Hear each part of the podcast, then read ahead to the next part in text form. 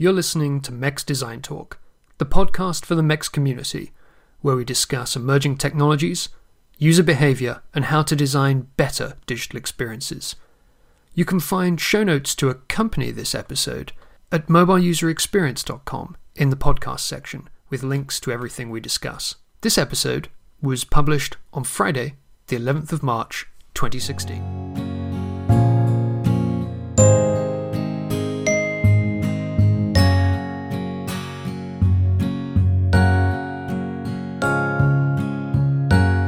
This edition, we dissect the user experience of content consumption. We get schooled in the BuzzFeed generation when we interview their design manager, Sabrina Majid. And we have a user story all about an elderly lady at a bus stop who's worried about her sports TV subscription and her Game Boy.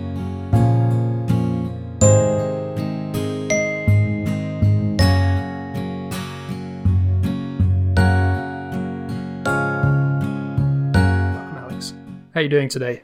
Hi there, Marek. I am very well, thanks. Um, it is a particularly beautiful evening here in northwest London. Um, yeah, very good. And, you, and yourself? Yeah, keeping well. I think last time we spoke, you were on your travels, but you're back in London now, you say? Yes, I, I was in Warsaw, which was uh, rather sort of snowy. Well, it wasn't quite snowy, it was grey um, uh, and, and cold, um, although the food was, was warming and delicious. Um, but today it's it's it's cold in London, but uh, the the light is absolutely fantastic. I love this time of year. Um, the light's sort of getting richer in the evenings, and the thing that you haven't really heard throughout the winter is uh, much bird song. But uh, there is also some bird song out there right now. Yeah, spring is in the air, I guess. Uh, in fact, I took the opportunity to go out for a quick stroll up here in Norfolk on the coast to clear my head and get thinking about the topics for this episode before this and enjoyed similarly glorious evening light out there just as the sun was starting to go down. So it's put me in good mind to get stuck into this topic of ours, which for this edition is all about uh, consuming behaviors.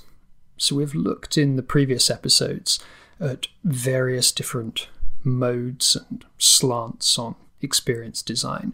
But for this one, we wanted to focus in on how people's behavior changes when they're consuming information in some way, shape, or form. Give a, a, tangible example.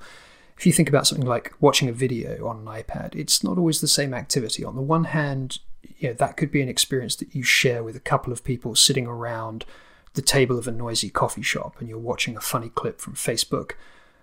But on the other hand, it could be under a very different set of circumstances where you're having a very immersive individual experience. You might be, say, watching a training video with your headphones on, absorbed on the commute on the way to work. So it can take a, a number of different kind of manifestations, uh, and it's becoming really quite important because consumption is the dominant mode for the majority of mobile device users most of the time now, even above communicating, which I suppose was the original purpose of smartphones and, and mobile phones before that. It's taking up really huge swathes of our, our waking hours. Uh, so, how you design good user experiences for that kind of thing is complicated, uh, and it's something which um, is very closely linked to how we then move into other modes of uh, experience design, other ways in which we're interacting with these devices. So it's kind of integral to the the whole thing. Um, now, in advance of this episode, we've both been having a look around to find some examples of this to talk about to, to get the conversation going. And I'm wondering what you have come up with this time, Alex.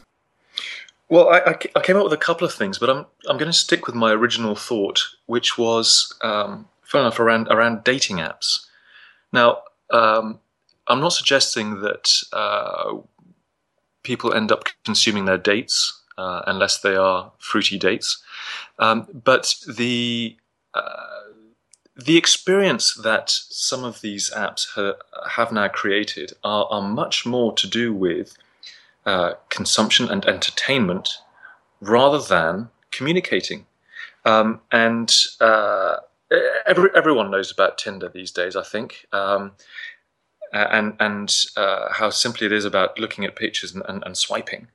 Well, it's almost become one of those verb things where people talk about, okay, we're going to Tinder our app now, in the same way that people sometimes talk about, you know, I need this to be Ubered, like it's this kind of solution to a number of different experience design problems. Yeah, absolutely.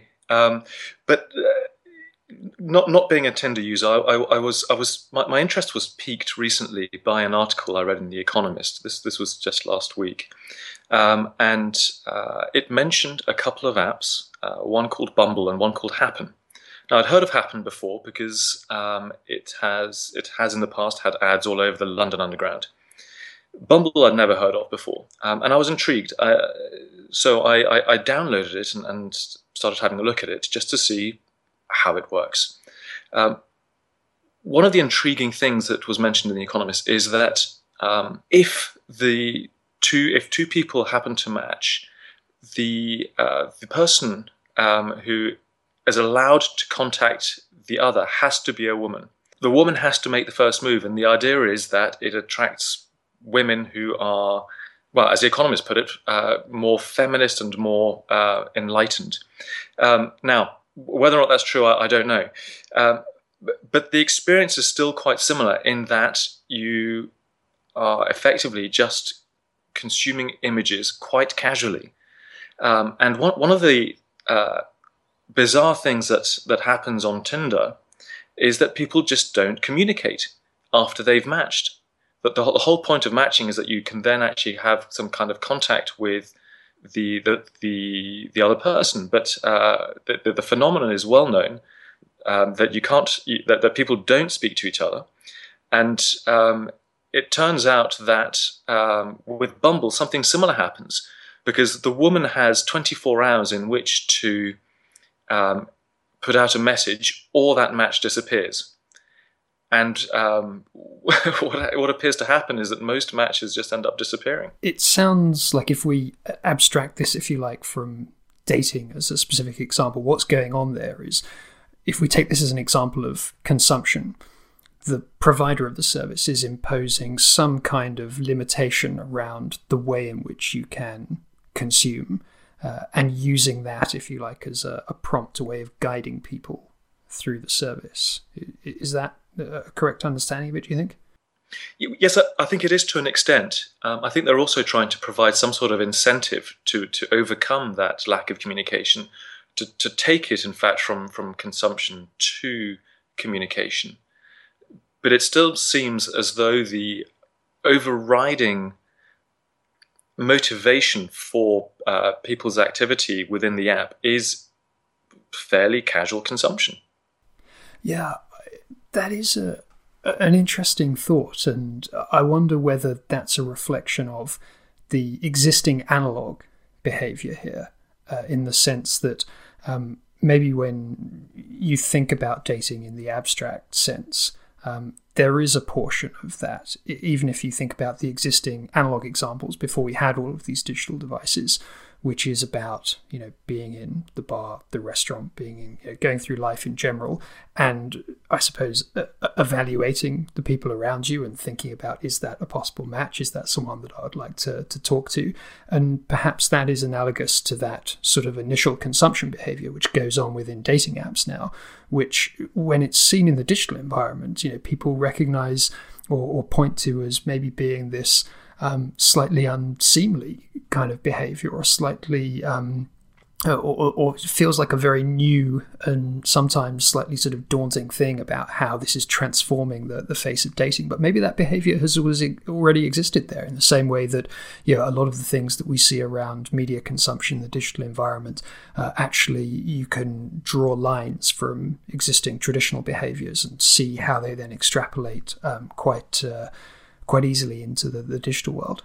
And, and I'm sure that's right. But but one of the things that I've sort of felt is that um, the, the the activity of, of effectively scrolling through images. I mean, you're, you're, you're swiping through, but it, the it, the activity is is not dissimilar to uh, to the activity on Instagram.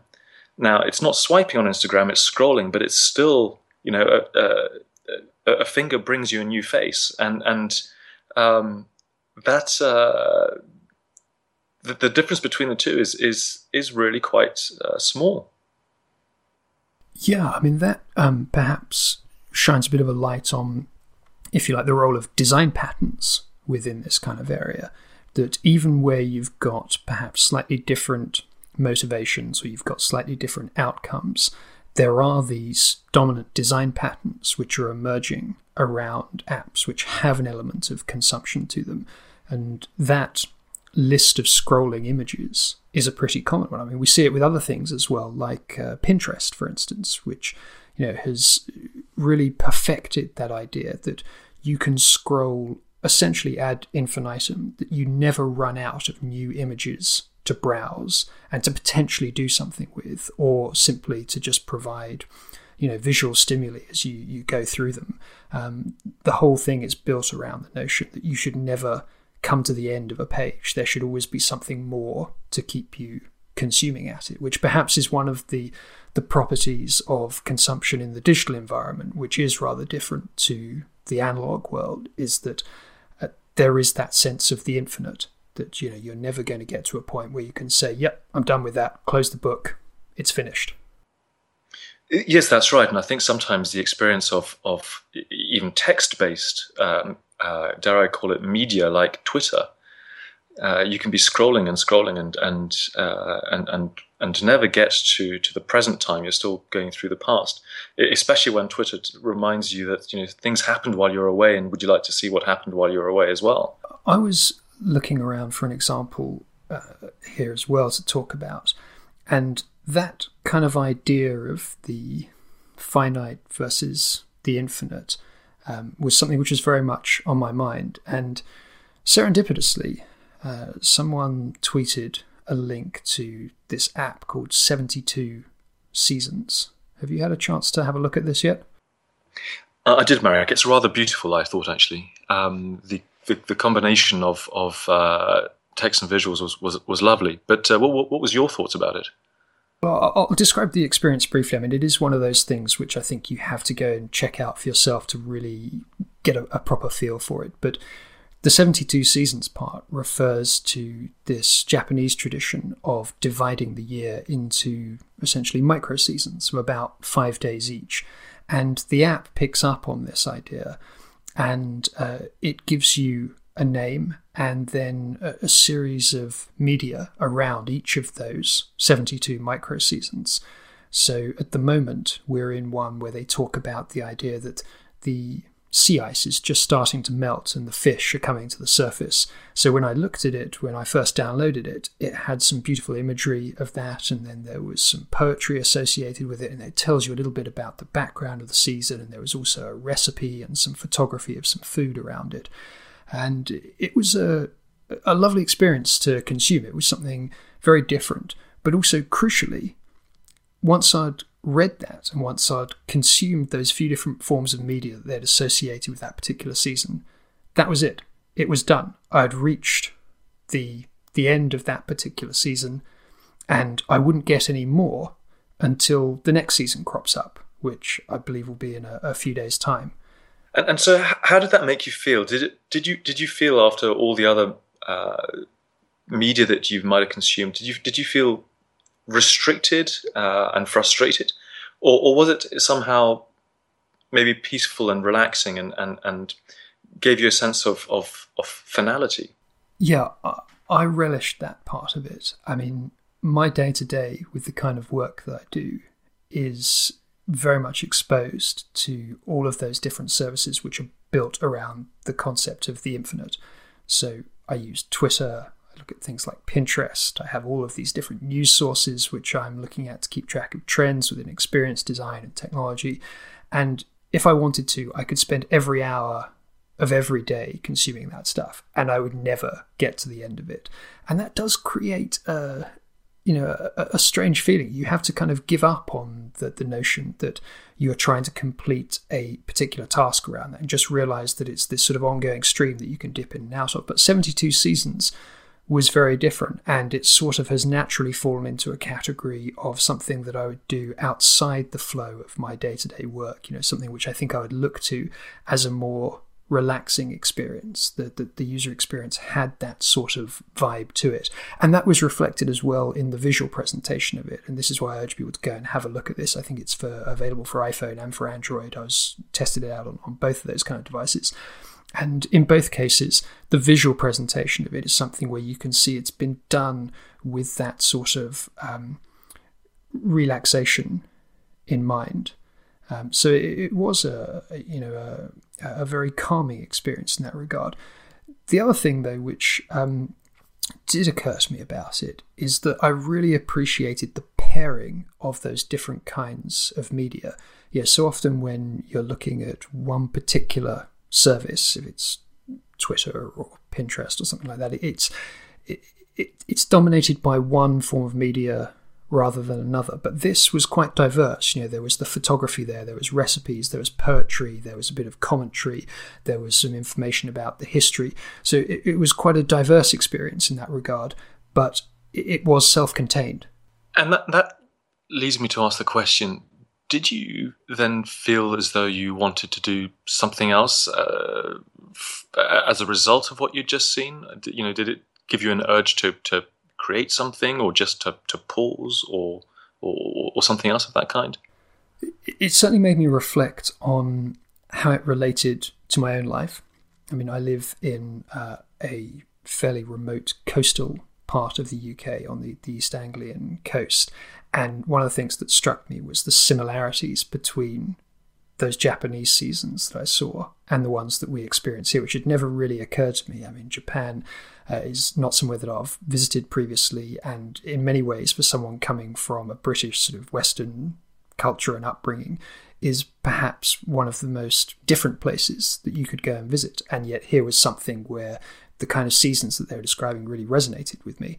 And for me, it sort of ended with that thought. I'm not sure if perhaps I would have gone on to, to do something else with it, but actually, my partner, who I showed the app to, um, felt that very strongly, I think, and has gone on to now start to write up uh, and to pair up some of the photographs that she's taken over the course of the different seasons here in the UK with those Japanese seasons, uh, and I think is you know quite keen to actually create some kind of output of her own off, off the back of that related to where we live. So it's something which has definitely prompted her into a, a mode of, of creativity.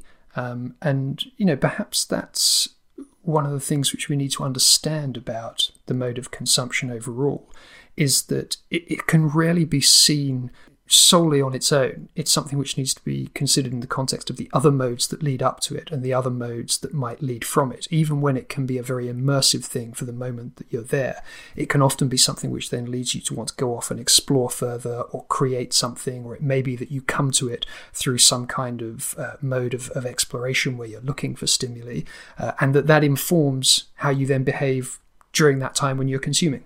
Uh, absolutely. Um, now, I, th- I think I mentioned to you before we, we, we started today that I've uh, recently um, got rather addicted to, to a, a series of podcasts. Um, I, have in the past listened to some podcasts, but, but not not hugely. Um, but as as part of this this process of of uh, learning about how podcasts work, I uh, sought out um, other possibilities and to you know just to listen to see how things are done. And uh, a close friend of mine um, recommended a podcast by um, This American Life called Serial.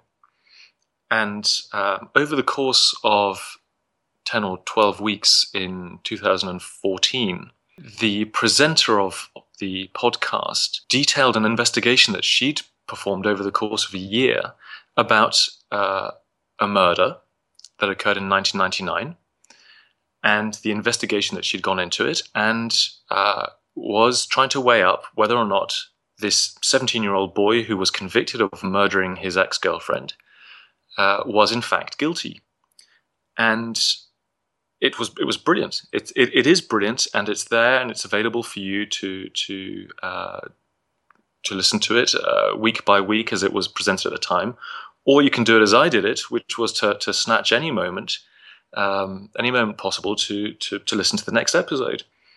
And uh, I suddenly went from uh, the casual listening of of uh, some podcasts that I listened to in the past, like the Freakonomics talk show, through to um, trying to find any any moment that is that is potentially downtime, like walking around the aisles of Sainsbury's, or um, or, or, catching the tube, or, or, whatever it happened to be, um, to to listen to this uh, fascinating story, uh, fascinating investigation, uh, and and suddenly I, I, was I was binge podcasting in the same way that you might binge uh, binge on on on Breaking Bad on Netflix. When you were listening to this, say in, in Sainsbury's, as you describe, uh, how did that affect your experience of both the podcast and the experience of being in a supermarket? Do you think it changed those experiences for you? Well, it certainly changed the experience of being in a supermarket. I, I, I tend to quite enjoy going shopping. I think about uh, the food there and, and, and think about what I might produce. I'm, I, I will often think, well, I, I'm going to buy enough food for three dinners, and, and as I go around, I, I, I, sort of decide on what I'm going to put together. But because I was thinking less about flavors and, and things of that kind, I, and I, I, I was absolutely immersed in, in what I was listening to. Um, and, and, so I rather forgot the time uh, and, and, and the place uh, of, of Sainsbury's and, and my, my sort of half weekly shop.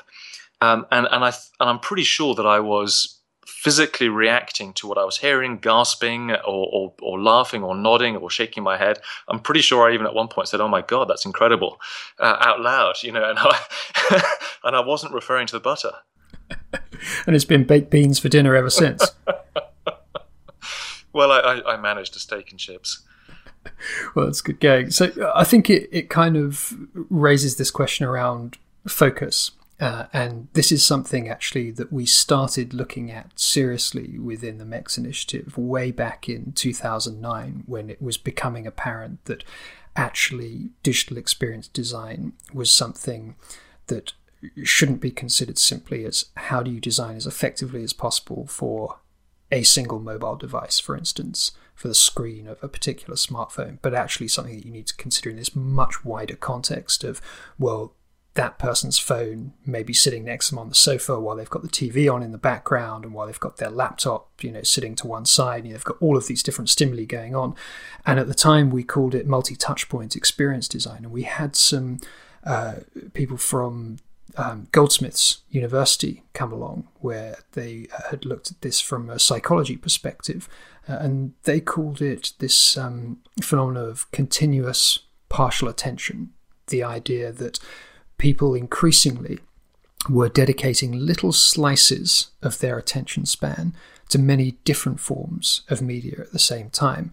And, you know, I think one form of that can be the physical environment around you. Like you say, when you're walking around Sainsbury's and you're doing things that perhaps you wouldn't normally do, or you're missing things that normally you would be absorbed in within that physical environment because you have that kind of digital consumption going on.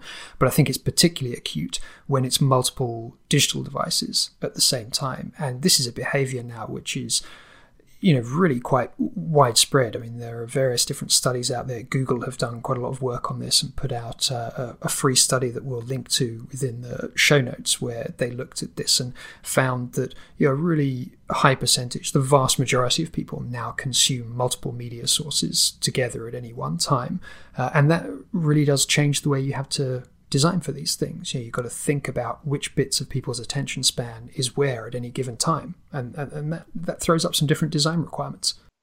Well, the television industry is uh, grappling with this. Um, they they've long been talking about the second screen experience. Um, I think that what the the real uh, I think they've come to the rea- realization now that the second screen is not anything to do with what they're what is being seen on TV, but rather um, something that can be completely different, something that distracts from, in fact, the TV, rather than adding to that experience. Um, yes, occasionally it can be that the, the, the, viewer is is engaging in social media activity that is linked to what they're watching, but they could also just be scrolling through Twitter and reading about something completely separate. Very much so. Um, you know, and how people are dividing that attention span. Uh, really, I think, goes on to then inform how you might design in response to that. Uh, it reminds me of an interesting moment that we had at one of our MEX events a few years back. Uh, I'm not sure if you were there for this one, Alex, but there was um, a lady called Sofia Svanteson, who's the founder of Ocean Observations, a Swedish design consultancy. And she came along specifically to talk about what happens when people are in what you might call an explorative mode, perhaps just prior to getting into a piece of serious consumption where they're sort of looking for something to focus their attention on. Uh, and she actually wrote us a poem for the conference where she described what that feels like for her. Um, and I thought I might just read it because it was something that she put together by her own admission very quickly just before she did her talk. But it went down rather well with the audience, and I think it, reflects quite interestingly on this notion of uh, of exploration. And it's all about the idea of going onto Pinterest to try and find something for her new home. She's looking for some stuff for DIY, and this is what happens. I got a new home and set out to explore, for storage so pretty to build and adore. Inspiration I needed, let's Pinterest go for. Millions of gems, let's not ignore. But any that shimmers is not great decor. I'll focus on something and play plywood ask for. I ponder through kitchens and beds, a French door. Oh, there are so many items to fall for. And Katie, who pinned this, she also cares for one foxy home in New York Times before. I follow, I read, and I scroll through first floor. But wait, it's a detour. Go back, let's restore. I better be careful, I'm lured through a trap door. But here is a pin from New Zealand decor. And top of the lake, I do really care for. Hello, nifty Kiwis, I now come ashore.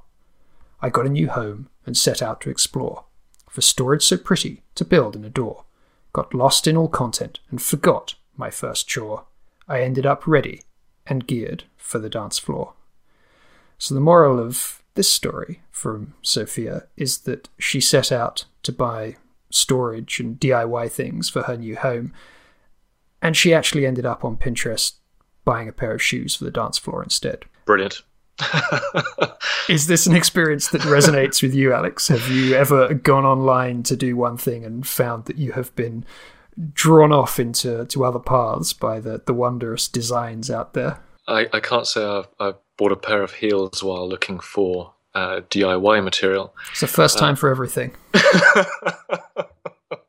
uh, but um, yeah, I think we all do it. Uh, you know, we just get distracted so easily by by uh, whatever's out there. You, you you you set off looking for one particular thing, and then you go down a rabbit hole. Um, I, have done this even when just trying to research something, say on on Wikipedia, uh, and then you know I check that the the fact on Wikipedia is right by following the link to the uh, to the source, and then and then the source grabs me, and there's there's a whole bunch of stuff there, uh, and before I know it, I, I, I have actually forgotten what it was that I was setting out to check. Um, until until some time has passed, and I come back to my notes and go, "Oh yes, that's what I wanted to know." And uh, so, what was the answer? So, I mean, on the one hand, that's the great beauty of digital, and if you think about you know the underlying fabric of the web, it was all about that concept of hyperlinking and the idea that you can see the depth behind things and you can link different concepts and stories and, and media together. Um, so, you know, on the one hand, I think it can be a very positive, uh, uplifting thing. And clearly, you've got to see this in the context of different types of users because, you know, we tend to look at this from this very sort of Western viewpoint, you know, developed economy viewpoint, if you like, of um, having too much of this stuff to explore.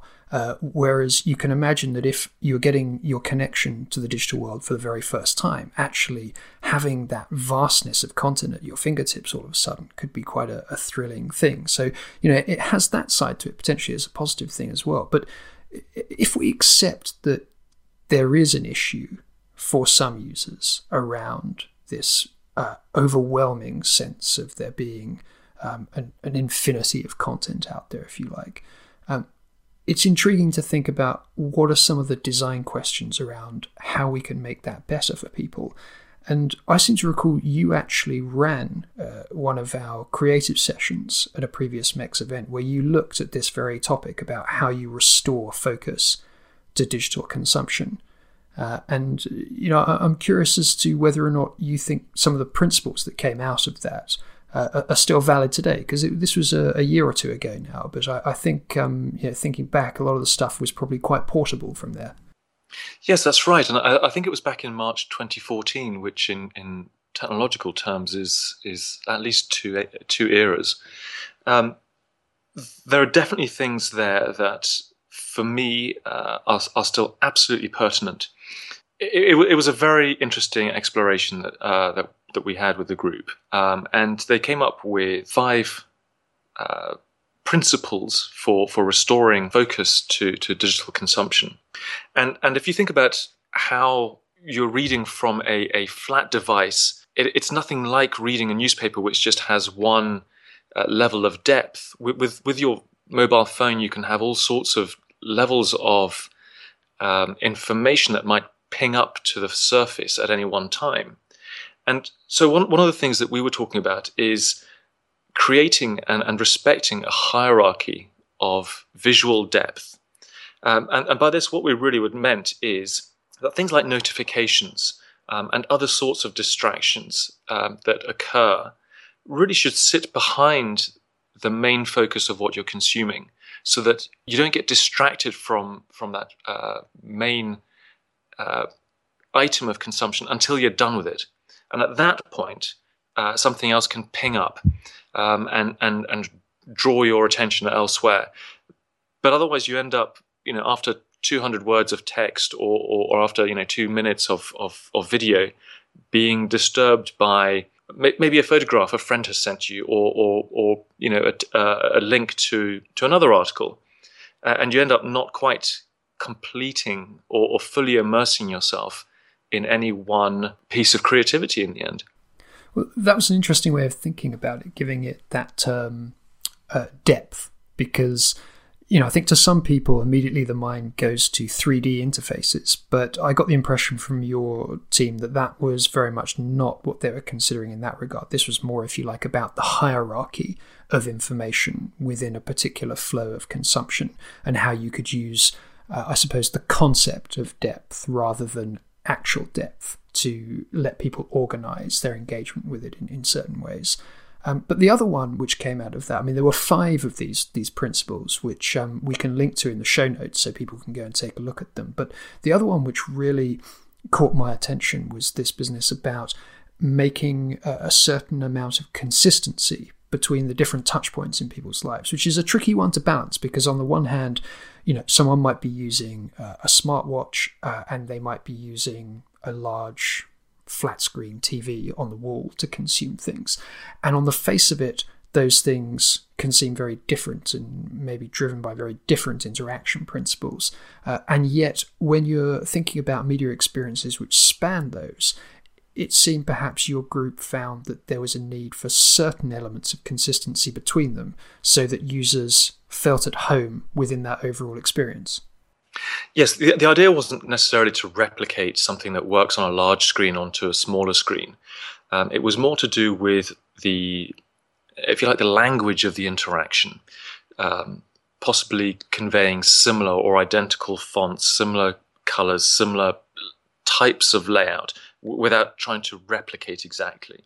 Uh, and, and and you know this is done very well by by by some uh, some sources, but not so well by others. Uh, um, uh, if, if you look, for example, at well, let's take a let's take a big one like Facebook. You know, they, they do it very well. The mobile app is is, is superb, but actually the mobile website um, uh, doesn't appear to have changed much at all, and and and it and it seems fairly clear that uh, Facebook wants you to use the app, not the not the website.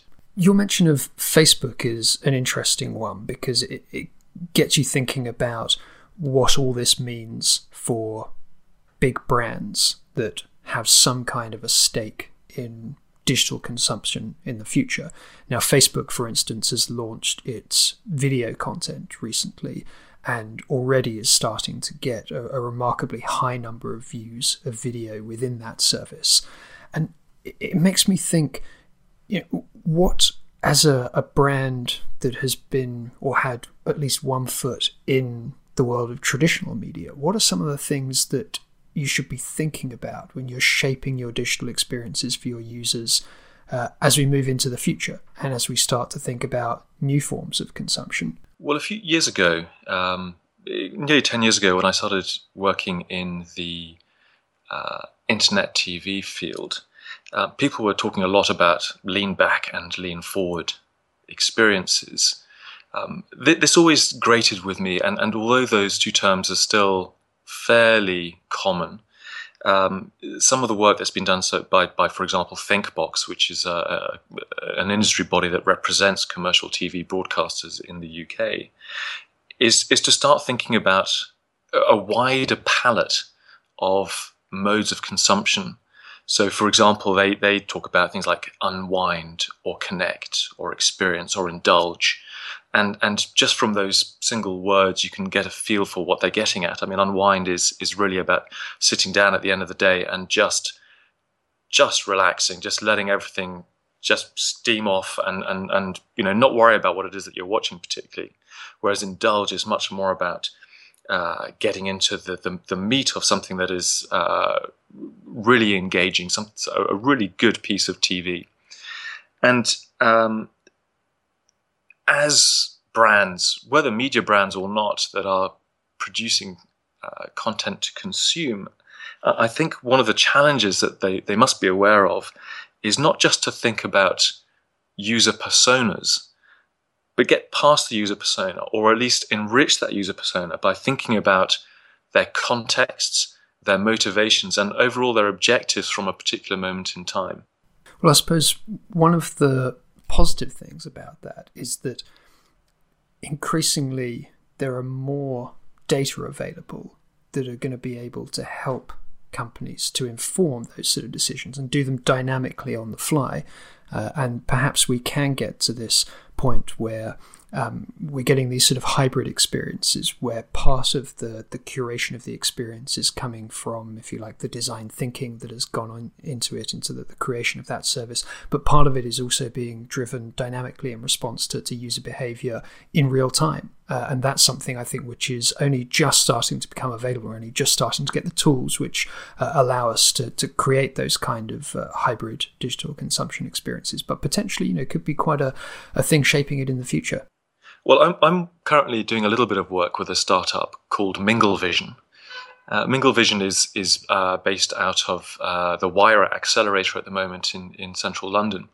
Um, the, the, startup basically offers a service that gives the user much more control over their experience, particularly uh, for watching live sports events, where they can choose the camera angle um, and you know really by, by virtue of choosing a camera angle, can choose their, uh, their, their watching experience. They can decide, uh, for example, in Formula One, which uh, which camera they're going to follow. So whether they're going to be in the cockpit with a particular driver, or whether they're going to watch the cars going around a particular bend that's tricky.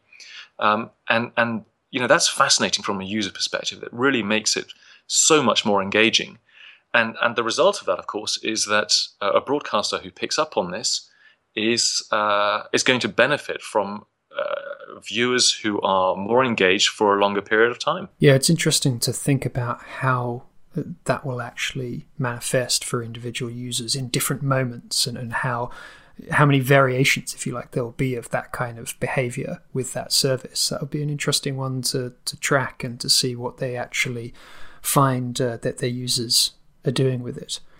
Uh, I suppose when I think about this from the perspective of, of brands um, and you know companies which, if you like, want to have some kind of voice uh, around consumption in the, the digital future.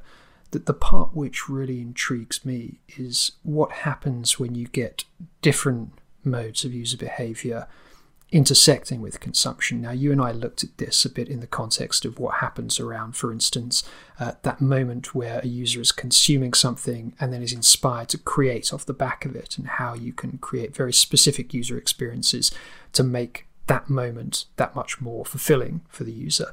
But I don't think it stops at uh, at creativity. I think there are some interesting things that you can do, do here around, for instance, something like communication, and we're starting to see some of these interesting sort of prototypes and examples emerging where um, people are reimagining news services, for instance, as not something which is just a downstream from a media organization, but rather like an ongoing conversation between the user and that particular news organization.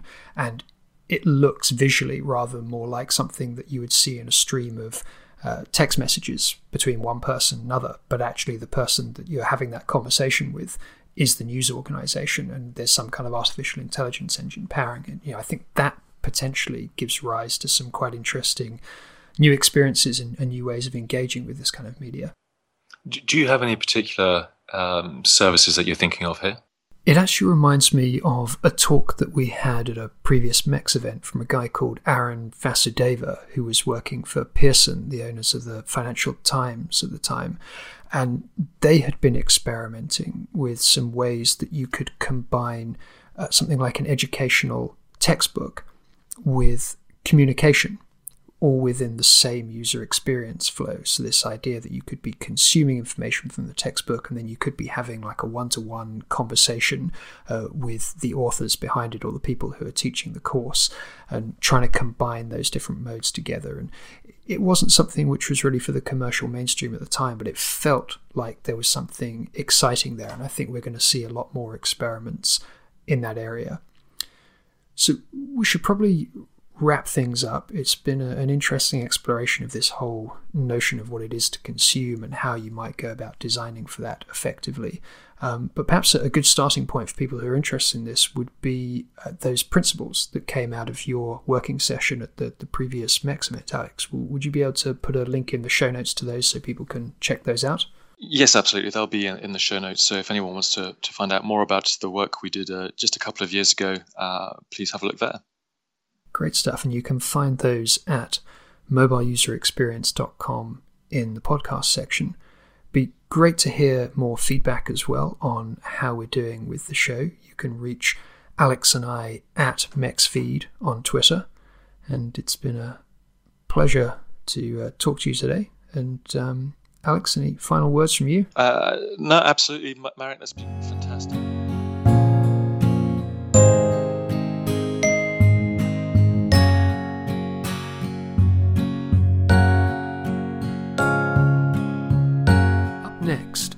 Continuing our theme around the user experience of consuming content, I had a chance to chat with Sabrina Majid, a design manager at BuzzFeed. Some of you will remember Sabrina from an intriguing presentation she gave at MEX a couple of years back when she'd been working with a startup trying to understand how you could create shared experiences around TV viewing, even when people were in different places and different time zones, but watching the same piece of TV content. It was a company called Miso and did some pioneering work around context aware experiences. She's had a, a pretty varied career um, working for financial services organizations like Intuit and Venmo before going on to her current role at BuzzFeed.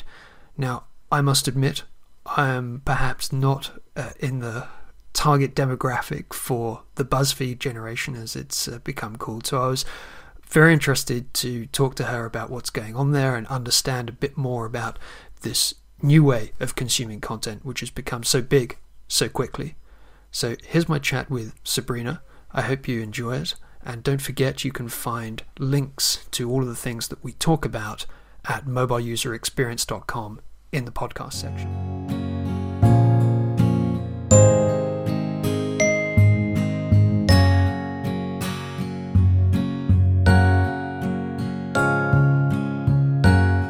Welcome to the podcast, Sabrina, and thanks for taking the time to come on. Yeah, thanks for having me. Thinking back, uh, I guess it was a few years ago when you came over and spoke at our MEX event in London. And at the time, you had been working with uh, a startup all around context awareness and how you present content to people in a, an intelligent way associated with, with media experiences. Um, but prior to that, it seems like there had always been this interest with you in doing things around mobile and design. Where did that start for you? Where did that first interest in mobile come from? Yeah, um, I mean, I think it just happened that the iPhone came out while I was sort of towards the end of my design education in school. So it was just this new platform. And of course, like seeing the early work that started emerging on that platform um, just I think the capabilities that the early designers were coming up with, like the things that were possible and how that enabled like new design patterns, really interested me. So at my job right before I joined that startup, I was working at a large company, Intuit, Um, they're like a financial accounting software company. There was uh, a coworker of mine who started a side project that was basically working on an iPhone app, and they asked me if I would basically help them out with the design work. So um, I basically I got the opportunity to do that, and that app ended up being pretty successful. Um, it was a free app, but it was still successful in terms of downloads for the company, and that app got picked up by a few design blogs and started to realize like this is I think this is the constraints of the mobile format that I really enjoyed designing for. Um, so, can you remember what the name of the app was? Yeah, yeah, it was called Weave. Um, I think they actually took it down recently, like in the last year or so. But so, I mean, that was a pretty exciting time when the App Store first emerged and people started creating uh, these first apps and testing out those kind of design patterns that were going to work on a device like the iPhone. Uh, were there any other things at that period which were really catching your attention and which kind of served as inspiration for things that you went on to then do with uh, with those initial projects of your own? Uh, do you mean like around the same time that the iPhone came out? Yeah, absolutely. I mean, you know, thinking back uh, for me personally, there were a couple of kind of standout apps at the time which really started to show you the potential of what could be done on the device. Several of which are no longer actually around. There was one, for instance, which um, really impressed me called Flook, where they uh, put together these little cards about um, points of interest, but had done so using a design pattern which was just so much more compelling than the other stuff that was around on other mobile platforms at the time. And although Flook itself uh, never made it as a commercial success, a lot of the ideas they kind of introduced. And I'm just wondering from oh, yeah. your perspective, when you first started working on that, that kind of stuff, were there others which were catching your eye and, and getting your um, yeah, inspiration going? Definitely. Um, I think um, in the earlier days, like Path was definitely one of those apps that again like didn't really go anywhere, but it was like this great like um, almost like a trade show of like design tricks and like cool cool ways to visualize things. Um, like they had like the the button that you press and it spins out like five new buttons that you can then use. That was like a cool pattern, which I actually have brought over into some of my work more recently. Um, I think like also at that time like around the time that the iPhone first came out, like I'd never really paid attention to the ways location could be used in products, and that's something that's always interested me. Even though I've never, actually, I have worked on a location-based app as a side project, but um, haven't really focused too much in that area. But just the capabilities were something that really interested me a lot. Well, I guess that was probably the initial reason for you and I meeting each other in, the first yes. place was once you started to work on these projects around introducing context awareness, not just location, but also yeah. other forms of, of, context and how that could influence the way you design. Uh, now, how did that opportunity come around? The, the company, as I remember, was Miso. Is that yes. the, the correct? Yeah. Yeah. The opportunity to work at that startup. Um, it actually, yeah, it came out because of the that first app that I had worked on at Intuit and sort of the press that it started getting. So the CEO reached out to me and sort of asked if I would be interested in coming on as their first designer at the startup. And I had always been like kind of like a TV geek and like an entertainment nerd, so I was very interested in working on that type of subject matter. Uh, now that's interesting you said about being a, a TV geek because th- this is something I've kind of noticed. I think as a bit of a pattern in, in the work that you've done is there is that kind of underlying interest in content in the, the mm-hmm. broadest sense. But it sounds like that was particularly strong around TV for you as opposed to other media formats. Yeah, I think at least I would say at that time. I think now it's definitely broadened a little bit more, but um, to just like kind of general, I did general entertainment and content, news even. But yeah, I think, um, I mean, TV was something that I just paid a lot of attention to growing up and I was very interested in pop culture, especially in college. Um, I really enjoyed reading like almost like critical think pieces about like TV shows that people usually brush off as like not intelligent. So it's kind of like a weird hobby, but yeah, so I was just very interested in working on that. I mean, it feels like there's a huge amount that the technology industry, for want of a better term, and the media industry could learn from each other because clearly there is something about uh, the way in which content is created and the way in which those content creators understand their audiences, which people within the tech business still kind of struggle to, to get and there needs to be those conversations i think and that kind of shared learning between those those two different industries. Yeah i totally agree.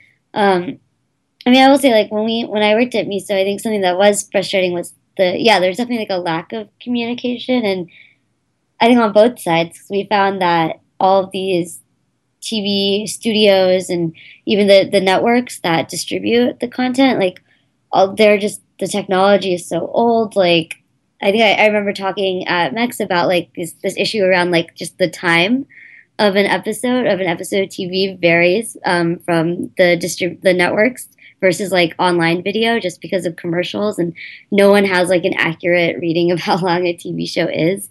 And even like no one has that data. So now, why was that important with Miso? Because uh, for some of the listeners, they will, I think, have uh, seen your Mex talk either through the videos up on mobileuserexperience.com or being at the event itself. But there may be others who, who weren't familiar with it. So can, can you just talk me through uh, the experience that you were creating there and why those time codes were important? Yeah. Sure. So one of our, our main goals was to sort of facilitate conversation between friends around a TV show knowing that most people are not watching those shows together anymore. Like that's sort of the modern consumption behavior, and that everyone's watching shows at a different time. Like you could be watching six months apart, like the same show. So we wanted to be able to surface conversations that were tied to a particular moment in a TV show whenever you personally reached that moment. And so in order to do that, like the timestamps were important. Um, but the yeah, it's just like what you were getting from the networks included commercials, but if someone was watching on Hulu, then like the timing would be off based on that. So that's sort of why it was important. That in some ways I think speaks to how the consumption of video entertainment at least has changed quite considerably um, mm-hmm. from a time when it was, if it was going to be a shared experience, it could only be a shared experience by physically being together in the same place at the same time. And we had these like big TV moments in history when you kind of knew yeah. that a whole country would be sitting down and, and watching things together. And yet now, of course, we are dealing with a very different media landscape. What sort of role do you think that uh, mobile devices and these digital experiences can play in that and, can go on to then shape that in the future and how we, we consume this content in a different way, but still as a shared experience. Yeah, I mean, I think there's definitely a movement actually back towards the shared experience right now, which is um, in live video, which is, I think it's really growing as a platform. Like, apparently, um, like young people like um, tend to really gravitate towards live video and it's sort of replicating that original like live television moment where everyone tuned in at the same time. So when we talk about live video, we thinking here of things like the the kind of personal broadcast apps, mm-hmm. like the Periscopes and, and yep. Meerkats, that yeah. kind of thing. Yeah, like Facebook has um, been like sort of investing pretty heavily in that and like soliciting celebrities to create the live content. So there's already a built-in audience. Um, BuzzFeed has actually also been experimenting with Facebook Live. So and what do you think that adds to the equation when it comes to consumption when you can have that kind of instantaneous live oh. moment? What does that do for the customer experience?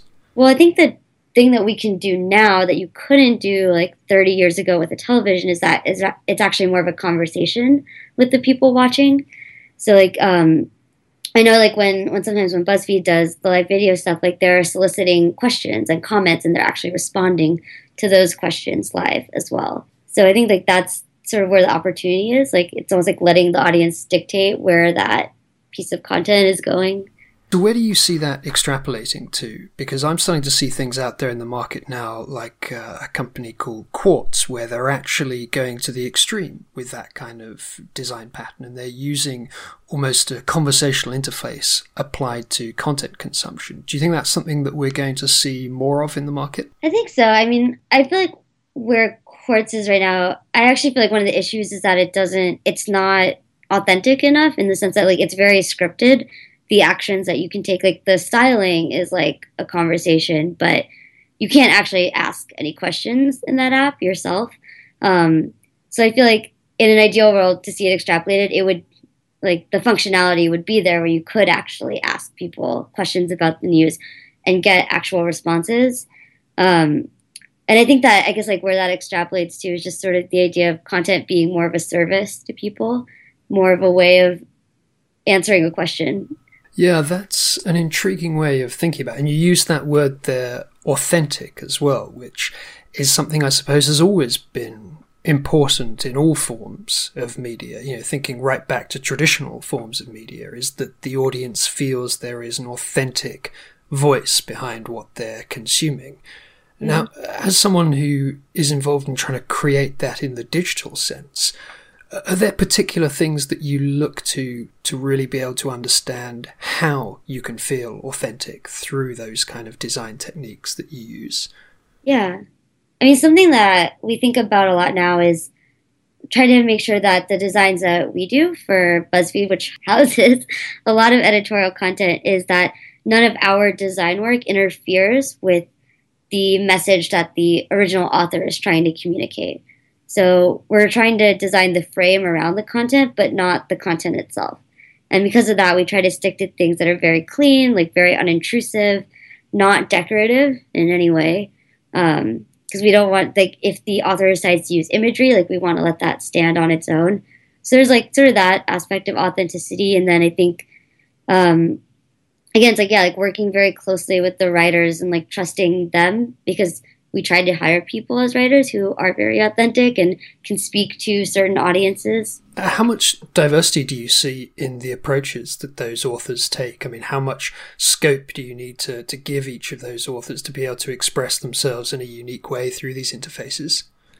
A lot, yeah. Like I think we, we definitely try to design formats and we try to design the CMS in a way that they can experiment with it and people are free, like if they break things and they kind of create their own workarounds like that's actually really great for us because it gives us a clear signal of the new things that we should be designing for them so i think we do try to have I guess like we do want flexibility, but even having some built-in constraints is nice because we get to see how creative people are with those constraints.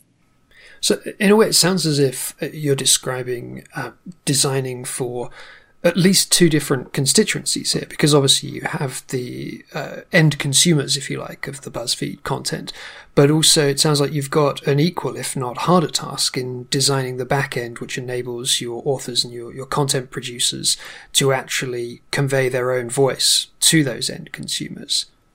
Yeah, yeah, there's definitely two two sets, and I think even even on the the consumer facing side, the um, the authors, like as a collective, like still have a lot of influence in how that shapes out. Um, because everyone might want to use a specific format, and by format I mean just the way that an, a piece of information might be represented visually. People might want to use that in very different ways, and we have to make sure it works for all of them, and that the end result still matches what they had in mind. So, how much of a challenge was it for you personally when you joined BuzzFeed to get yourself up to speed with just how diverse a range of behaviors there were in terms of how people were using the content as consumers and how people were actually authoring it. Because i'm guessing that's something which you know really is core to your role is understanding uh, how those different behaviors play out and how you then respond to them. But did you find that um, a steep learning curve when you signed up?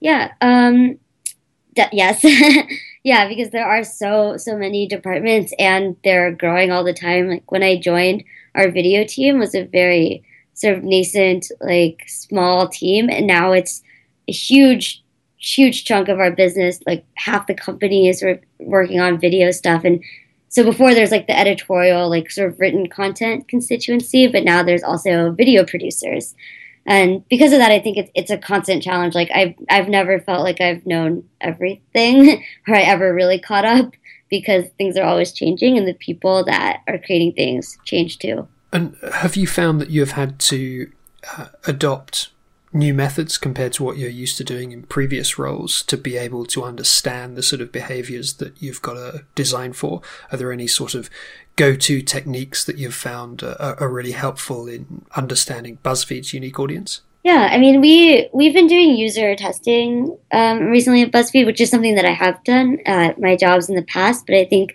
when it comes to the more like the internal constituents that we're trying to design for, the technique that I've used is to inc- include them as much as possible in the actual design process.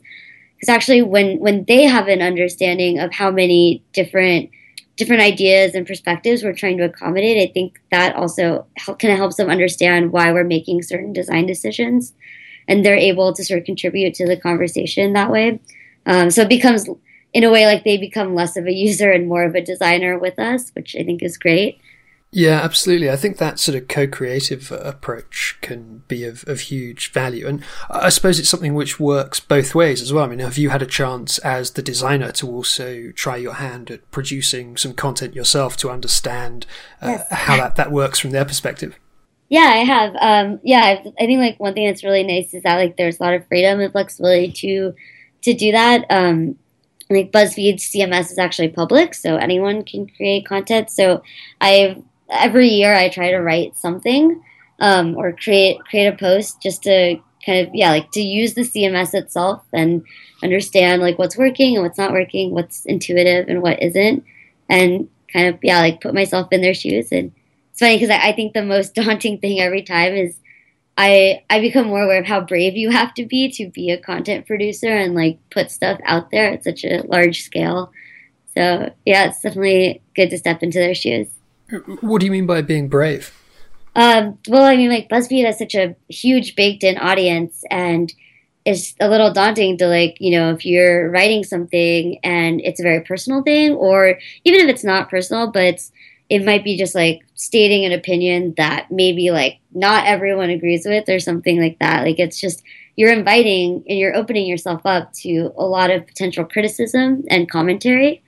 So I think it's um, like that was just an interesting kind of emotional challenge with creating content and making it public that I experienced when I was writing stuff in our CMS. And is that something which you can reflect in the way you start to change the design of those tools? Because, I mean, in mm-hmm. some ways, that emotional process for content creators is one of the most important aspects to it. I mean, uh, yeah, as you say, there is a real emotional investment when you put anything out there through any platform, especially when it's of the scale of, of something like a BuzzFeed. Are there things that you can do or you might try to do within those tools to help people with that process and to, to smooth that part out or reassure people, if you like? Yeah, I think like something that we have been um, that it sort of comes up every now and then. It's just like how we want to approach co- like the use of comments on our product or um, when we even want to allow it because sometimes um, sometimes when it is we know it is going to be like a a controversial piece or a sensitive topic that is being talked about it's sometimes better to just disable comments on those. So that, that's something we think about from a from a sort of technology and design perspective is like how do we want to like format not just format these but like almost like present them? Um, in a way that's also conscientious of the original author that's putting this out there. So there's this term which we hear these days called the, the BuzzFeed generation. Now, I mean, clearly you work at BuzzFeed at the moment, mm-hmm. but personally, would you consider yourself to be part of the BuzzFeed generation as a consumer? And I mean, what what do you feel that actually means for, for individual consumers? Uh, man. I mean, I guess I guess I would in the sense that I probably fit into a lot of the demographics that a BuzzFeed consumer would fit into um, naturally. So, um, but I guess if I had to if I had to guess what people mean by that, oh man, I think it's probably about getting information in a really different way than maybe like your parents did um, or that people used to get information in. And I think it's like it's about getting information from lots of different sources. Like BuzzFeed is not just a website or an app. Like we, most of our traffic comes from Facebook, and, and an increasing amount of traffic comes from Snapchat. So a lot of times, like yeah, it's in a way I think like that. Maybe that's what they mean. just like having all these different platforms at your disposal to get information from. Yeah, I mean, the, the reason I asked the question is for me personally, I feel kind of like I'm on the cusp of being in the BuzzFeed generation, but maybe just a little bit too old to have properly got it. I'll freely admit I've never really um, properly understood BuzzFeed in the way that perhaps someone who's kind of native to that that generation would, and yet clearly it has become huge very quickly. Uh, and I just wonder, you know, what sort of hunger, if you like, for that type of content that speaks to that sort of latent hunger that BuzzFeed has clearly tapped into, um, that has really captured people's imaginations to want to consume content in this different way, in a way which has become, you know, th- this kind of generational phenomena. Yeah, I mean, I think one thing that probably drives the hunger is uh, something that um, I think you know we talk a lot about at BuzzFeed is that we have a very optimistic editorial voice and like the generally the content like comes from a place of optimism rather than pessimism. And i yeah I, I, wonder if maybe that's something that this generation is is hungry for. I mean it's a generation that is dealing with like more college debt than previous generations and a lot of other things that seem to be going wrong in the world. And maybe maybe what they want is you know just a little bit of optimism yeah, that, that's a good point, actually. I mean, let's go back just a, a little bit, actually, because you mentioned the college, and I'm, I'm intrigued um, for you personally whether you felt the kind of um, education that you got equipped you for the sort of stuff that you're now having to design. I mean, this is something which comes up perennially at our MEX events where we often have students involved through different partnerships that we have with universities working alongside people from industry. And it often leads to these quite interesting conversations about the kind of education that actually equips you to do interesting new things in digital. Uh, how did you find that personally? I mean, when you first started going out and working for the Intuits and the Misos and the different startups you've been involved with, um, did you feel that uh, that was uh, an adequate um, uh, background, as it were, to be starting from? Yeah, I, I do. I do think it helped. I think like my background education helped a lot, but I think it actually it wasn't about learning very specific design skills in a way. It was more like the fact that I think that the school I went to, um, they taught they taught us a lot about design process and like an approach to solving problems, and I think that's what sort of opens you up so that no matter what the platform is, no matter how technology changes, like you have a framework from which to approach addressing it. Um, and also, I think that like I, you know, there were so many opportunities to take on these sort of leadership roles at school. Like I was involved in a lot of extracurricular activities, and I think if anything, like that's helped me just as much as the formal part of my education. Yeah, that that sounds like a fairly common story. I think that uh, willingness, if you like, for the individual to embrace the opportunities to broaden out parts of their education, either through the extracurricular stuff or through programs that are a part of what the school is offering. And that that seems to be a pretty common foundation for those who then go on to do interesting and meaningful design work. Yeah, no, totally. Agree with that. So let's think a little bit towards the, the future here, because you and I were talking before we got started with the recording today um, about some of the things that might change in the way people consume digitally. And I, I, know this is something you've been thinking about for a, a, good long time, and we've done some thinking about with the, the MEX initiative as well. Uh, but we were speaking a little bit about this idea of how consumption might change as it starts to break outside, if you like, the silos of individual media sources and media companies' content starts to exist on a range of different platforms in the way that, for instance, now a piece of content from a media outlet can actually become a thing in itself within Facebook, say. Uh, how do you feel that's going to play out over the next little while? What are the, some of the design challenges that that's going to present? Yeah, I mean, I think it's definitely something that um, I think it's, it's definitely going in that direction where more content will live on those platforms because because it's actually more valuable to the content creator that that happens. It's like rather than trying to make people go through the challenge of coming going out of their way to come to your site or your platform where content lives, you can you can take your plat or sorry your content to where the people are going already. Um, so it's valuable to them. I think the the part that is difficult as a designer um, that I don't know the answer to is like what there, there's much less in your control in that scenario. It's sort of like then Facebook dictates the like they they apply a lot of constraints to what you can do from a design perspective on their platform. Um, so like so we have like a lot of unique formats that only exist on BuzzFeed that aren't translatable to Facebook's instant articles that they they create. Well, it's it's interesting to think how perhaps that might end up reflecting on that uh, area of authenticity we talked about earlier, yeah. and, and how you maintain that sort of authentic voice, despite the fact there are some now limitations, although possibly also some additional possibilities in the way you present that content because you're no longer fully in control of the format.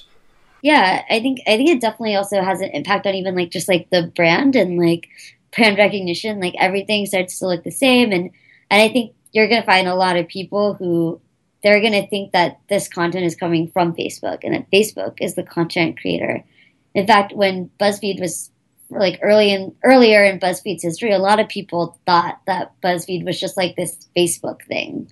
Um, and I think like as we got bigger, we sort of like broke out of that reputation. But I, I could definitely see um, people still believing that. Do you think that presents an additional challenge in terms of how you, as the uh, originator, if you like, of the media content, um, can then uh, still continue to understand the fine nuances of your consumers' behavior? Because presumably it puts another kind of filter between the media owner and the consumer, which some of those filters may be better or worse than others at, at, allowing you to understand that behavior and see things like detailed analysis of where people are clicking, where people are looking. But will you need to evolve the kind of research methods that you use to, to track those behaviors and then design for them?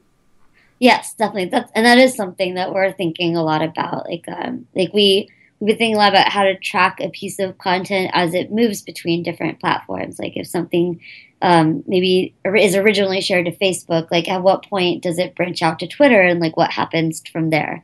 It's kind of like the journey of a piece of content. Um, I think what we actually have found is that a lot of things originate on Twitter, but they they grow on Facebook.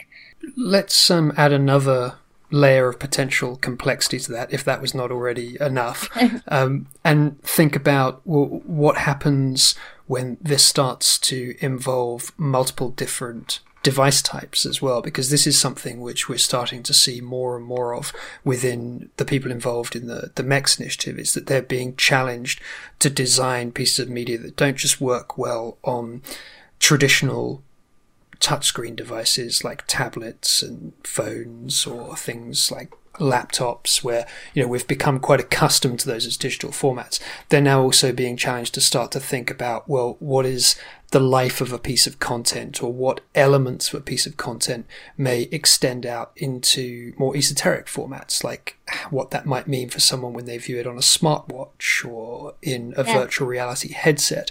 And of course, they're not just going to be replicated bits of the same content, but there's potentially a connection between all of those different platforms, which, from a design perspective, presumably ends up giving you a whole uh, nightmare more of complexity to deal with.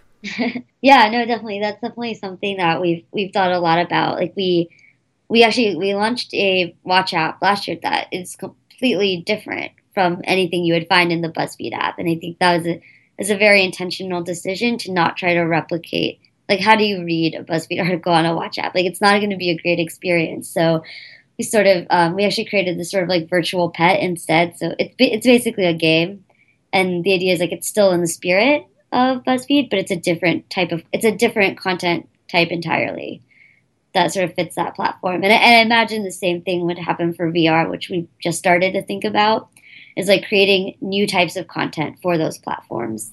Do you think we're going to see additional generational leaps in how those experiences evolve? Because I think what you're describing with BuzzFeed sounds like um, something we've noticed is relatively common as people experiment with this stuff. Is that they realize that you can't just replicate something, so they look to do something which is true to the brand values, say, of, of the particular app or background that they're coming from, but not um, essentially linked to existing pieces of content or the, the existing experience they do. It becomes something sort of separate as an experiment. But do you think there's a generation beyond that where we start to actually join up all of those different platforms, all those different touch points within users' lives and start to find ways that, say, a piece of content which exists on BuzzFeed on the web in the traditional sense also has some kind of life that can be tapped into from, say, a watch or a VR headset or, or any of those other platforms.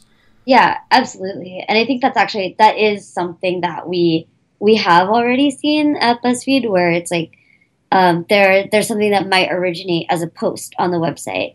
And then there are parts of that post that could get translated into like an illustration that ends up on Instagram or or um, could be uh, an animated thing that ends up on Vine or that same original like list of con- that same content piece could become a video that lives on YouTube or Facebook. So yeah, we've definitely seen like this. It's like the same sort of idea being communicated in different ways on different platforms. Going back to the theme of context awareness, which I guess is where you know you had some real early interest in this whole era of, of mm-hmm. mobile. Uh, I wonder if that also opens up some more interesting possibilities around that, because not only obviously are people able to consume these things on multiple different touch points, it also then, as a, designer, as a provider of media content, gives you access to that greater range of inputs and, and sensors from all these different devices that people may be interacting with, which potentially can be rolled back into influencing that media experience in some way. Yeah, no, definitely. I mean, something we we didn't uh, we didn't end up actually doing this, but when we were we launched a news app last year and we were playing around with ideas for the the watch app component of the news app, and there are definitely things around like um, if we get like you know like sensing mood and like delivering news based on based on the mood. Um, the sad part is you can't really control what the news is. Uh, you can't control what the important news is delivered, but the idea that like if someone you know like if their heart rate was like um, you know, signify that they were stressful? Like, is there like an optimistic piece of news that you could deliver? It's an interesting thought. The the cheer me up button for the news app. I think that could be a winner. Yeah, yeah. But then it's like you know, if there's really important things happening, people have to know about them.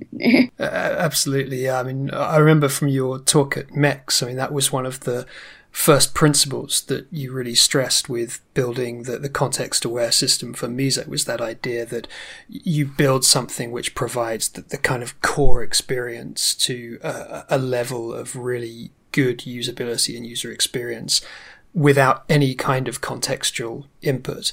And yeah. then you add layers of contextual possibility on top of that. So you're always building, if you like, from a point of, of strength. That seemed to be the principle, as I recall. Yep. Yeah thinking to the future for you personally, uh, I mean, I guess mobile has been a big part of the uh, your career so far. But when you think about what might come next, are there any sort of new platforms or technologies emerging which really excite you and are things that you could imagine wanting to design for in the future? Yeah, I mean, I'm definitely very, very interested in VR. Um, it sounds like I think because I mean, something that I've always liked about designing for mobile devices is that they are very personal devices. So there's like this level of um, emotional intelligence that you have to keep in mind when designing for mobile. And I think that's almost even more so true for VR because it's like you're giving someone the ability to like step in the shoes of someone else. So I think there's also a strong emotional component there, which interests me. And have you had a chance to check out any of the VR systems yourself? Yeah, I've I've played around with the Oculus. I haven't made anything, but I have tried them out. Um, it's pretty cool. And yeah, the thing is, like, I when I tried it, there were like some games that were like, um, or like you're on a roller coaster, and that was that was interesting. But it was actually like they they had some like sample documentaries where it's like you're like in the shoes of a person in Syria, and that I thought was like way more interesting um, and like resonated a little bit more with me. So I think that's an area. I think that. Um, BuzzFeed does a we do a good job in general of like trying to highlight um, underrepresented voices and like uh, highlight these perspectives, and VR would allow us to do that to a um, a much more personal degree. Yeah, I think there are some exciting possibilities there. I mean, a, a question for you: how how did you feel when you then went back to viewing content on your smartphone just after you'd been using the uh, the VR headset? Did it change the way you felt about the content on the smartphone? Mm,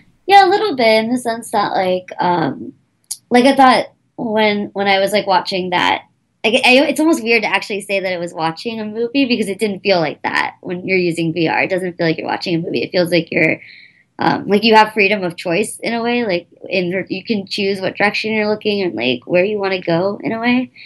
So yeah, it's almost like yeah, it's like just yeah, it does feel really different because you're not watching a movie in VR. We did some user testing with the uh, Galaxy Gear VR Innovator Edition last year, and it was really interesting to see those kind of reactions from users when they they came from having experienced some of the VR content and like you say the documentaries seem to particularly resonate with people when they're looking at, at that kind of content and then it was almost like they came back and looked at video content on flat screens in a bit of a different way afterwards that they sort of understood that there was now a new level of immersive entertainment that was coming and that the content they were seeing on that flat screen didn't quite feel the same anymore.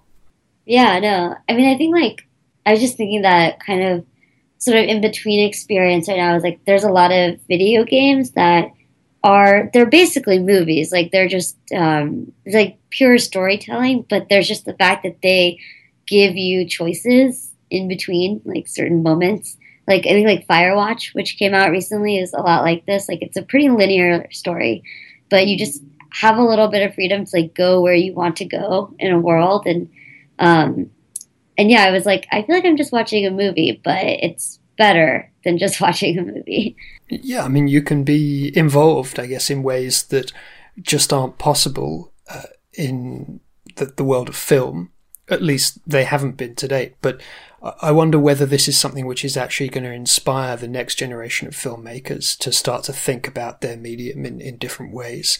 Now, uh, for you uh, personally, you, have always been, I guess, on the, the side of creating the platforms and the, the technology which shapes these experiences. Would you ever have any ambitions of getting involved on the actual content production side of things, particularly as something like VR emerges and there are those new opportunities to play around with uh, with content. Oh yeah, definitely.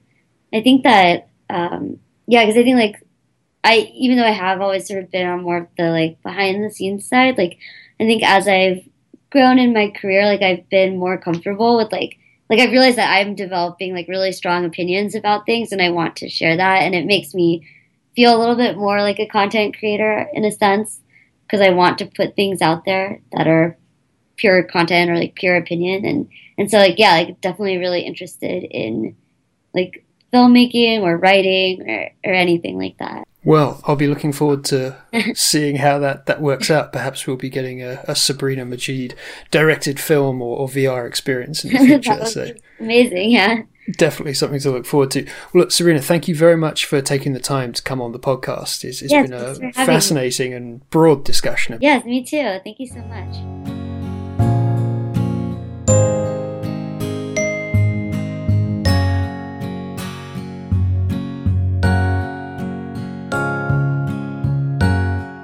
We finished today's edition with another user story.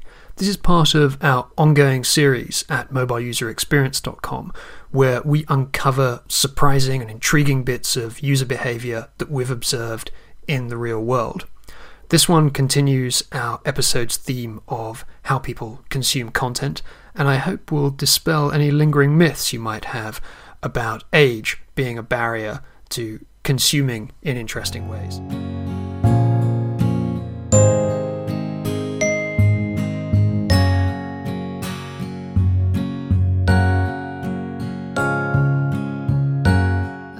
Try to describe the scene for you because I think it's important to understand the context in which this particular user story took place. So imagine it's an autumn morning, one of those first ones of the year where it's getting a bit chilly but it's still dry and bright, and you're at a bus stop in the middle of the countryside. Now, buses only run from this stop twice a day, and they take you a journey of perhaps an hour or so into the local market town, and there, if you like, you can pick up another bus a little while later, and that takes you another hour on until you get to the nearest major city. And standing at this bus stop are two ladies. One of them is in her late 70s. She's got a headscarf pulled tightly around her face to shield herself from the, the cold and the wind and the other is a bit younger, I'd say, perhaps in her early 50s, and they're stood by this bus stop together. And they're in the middle of a pretty heated conversation. So the older of the two ladies is explaining, well, it was £17 and then it went up to 27 and now I'm on 40 a month just for my sports, she told this, uh, this companion of hers. And the young lady says to her, well, £40 is a lot just for your sports. And this conversation circled around quite a few times, always kind of getting at this issue of the cost. And what they were talking about was the cost of the TV service. Now, the older lady, it turns out, was subscribed to this Sky satellite sports service. Uh, and it kept coming back to this thing of, well, £40 is a lot. And that's what the other one kept repeating. And it seemed like they knew each other well enough that they could be talking about the price and, and money issues, but not really quite so well enough. Perhaps they were neighbours or acquaintances rather than good friends. That the younger one didn't really feel like she could say what she obviously really thought, which was that this older lady perhaps was being ripped off or had been sold one of these complex packages of TV content uh, where she was probably getting a lot more stuff than she'd actually intended uh, and was being overcharged for it. But the older lady was absolutely adamant about this, though, and she pulls the headscarf tighter around her chin and she looks off into the, the distance to watch and, and wait for the approaching bus. And she said very definitively, No, no, that's it. All I got is the sports. And they want the money for the aerial and for the box. And yeah, she was clearly not having a good customer experience with this firm, whoever it was who had sold her this uh, this TV package. So her companion, I guess, saw that her her mind was made up, and she tried a bit of a different approach and tried to put a bit more a positive slant on things. And she says to her, "Well, of course it's good for the winter, though, isn't it? With the winter coming, you've got all of your programs, you know, even the foreign ones, uh, and then come the summer when you don't need it so much, you can just cancel them." And this was where my interest really started to pick up in, in the conversation because, of course, what we're seeing across digital media consumption generally is this transition, this generational transition to paying for things with ongoing subscriptions rather than paying for individual pieces of media content.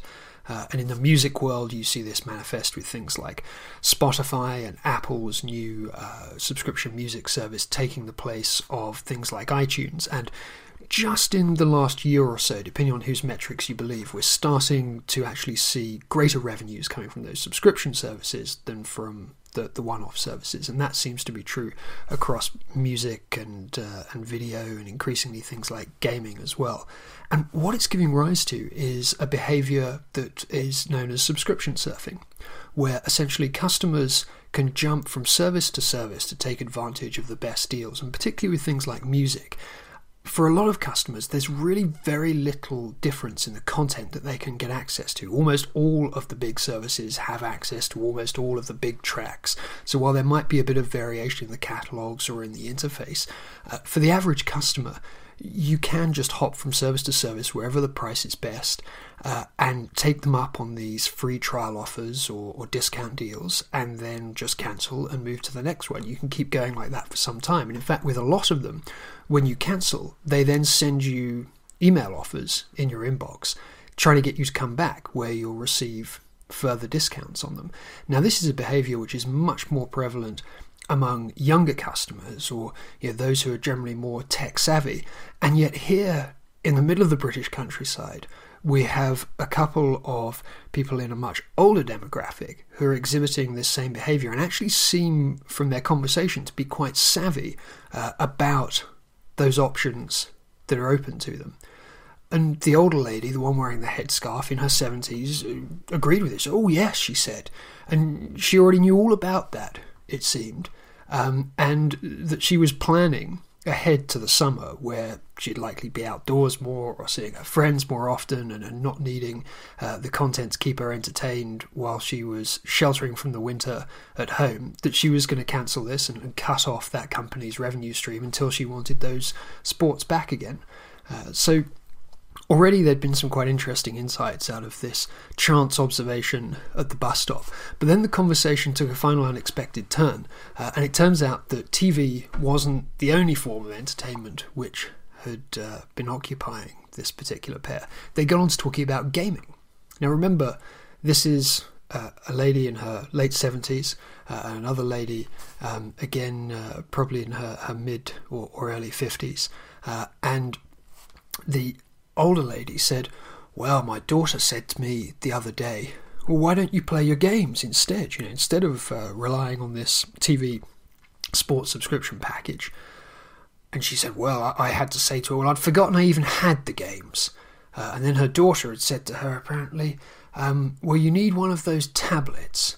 Um, but then the older lady had replied back and said, Well, I've got my Game Boy and I certainly don't need no tablet. So they carried on talking about the various uh, merits of tablets and particularly how they used them or could use them as photo viewers and, and the best ones for that to catch up on photos from the family. But it was about then that the uh, the bus um, arrived uh, at its destination, and off they went on their, their separate ways, I guess in pursuit of a rather different form of consumption, going off to the traditional greengrocers and butchers and fishmongers, which still dominate the high street in this market town, rather than uh, the giant supermarkets.